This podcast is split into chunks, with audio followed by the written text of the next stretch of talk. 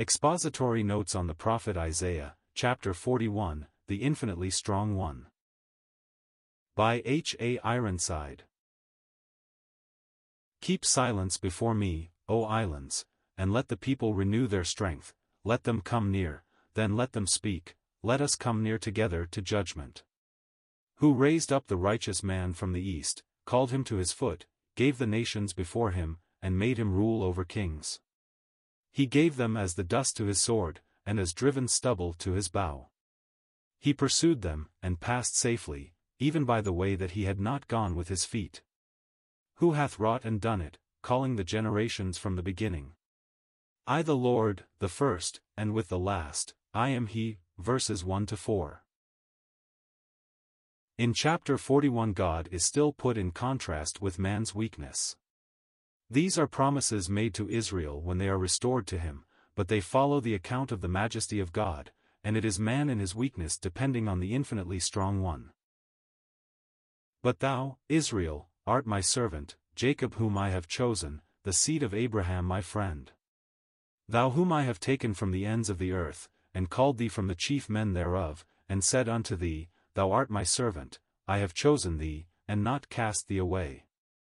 Fear thou not, for I am with thee, be not dismayed, for I am thy God, I will strengthen thee, yea, I will help thee, yea, I will uphold thee with the right hand of my righteousness.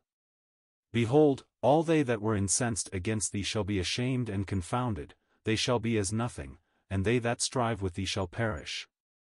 Thou shalt seek them, and shalt not find them, even them that contended with thee, they that war against thee shall be as nothing, and as a thing of naught.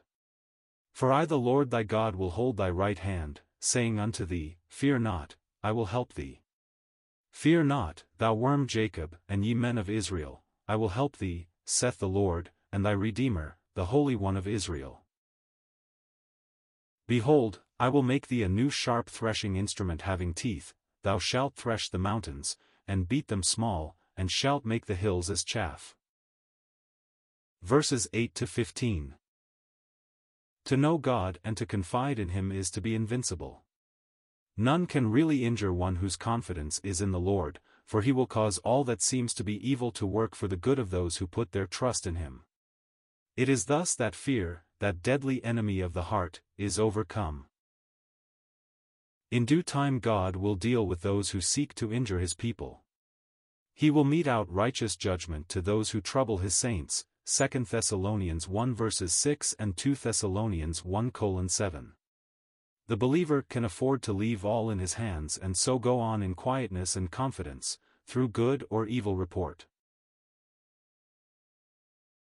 Since retribution is in God's hands the enemies of God's people shall soon pass away and be forgotten, but those who do the will of God abide forever.